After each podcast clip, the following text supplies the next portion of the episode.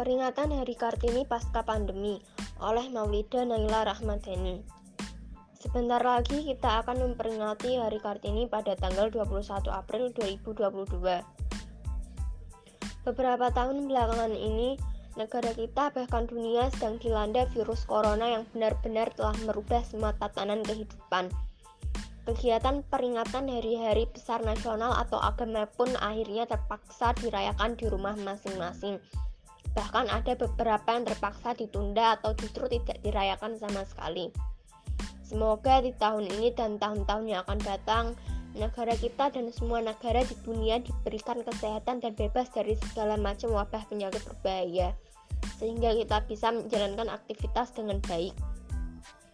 Walaupun tahun ini kita bisa merayakan kegiatan peringatan Hari Kartini, tapi tetap dilaksanakan dengan harus selalu menjaga protokol kesehatan. Kegiatan peringatan Hari Kartini bisa kita lakukan dengan bermacam-macam kegiatan loh.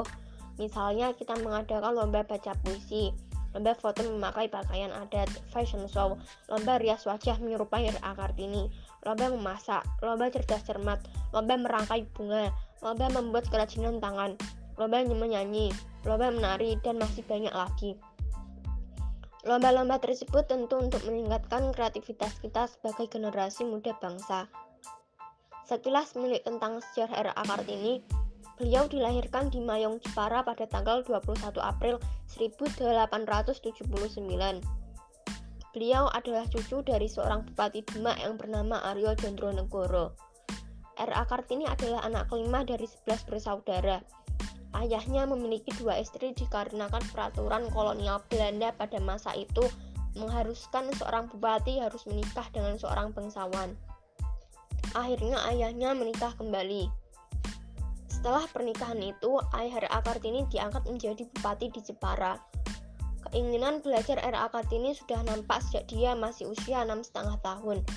Pada waktu itu, pendidikan bagi kaum wanita dianggap sangatlah tabu. Akan tetapi, R A. Kartini gigih ingin bersekolah. Beliau melawan aturan adat istiadat yang diskriminatif itu.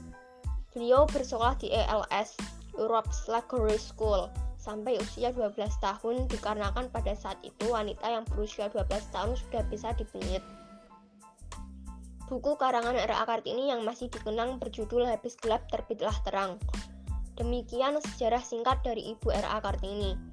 Dengan semangat dan jasa beliau dalam melawan adat yang mendiskriminasikan pendidikan bagi kaum perempuan, hendaknya kita sebagai generasi muda lebih giat dalam belajar. Kisah dari R A. Kartini ini diharapkan mampu menjadi motor penggerak dan motivasi kita semua agar menjadi perempuan generasi muda bangsa yang cerdas, terampil, berakhlak mulia, dan mempunyai nilai-nilai luhur, kesopanan, dan budi pekerti.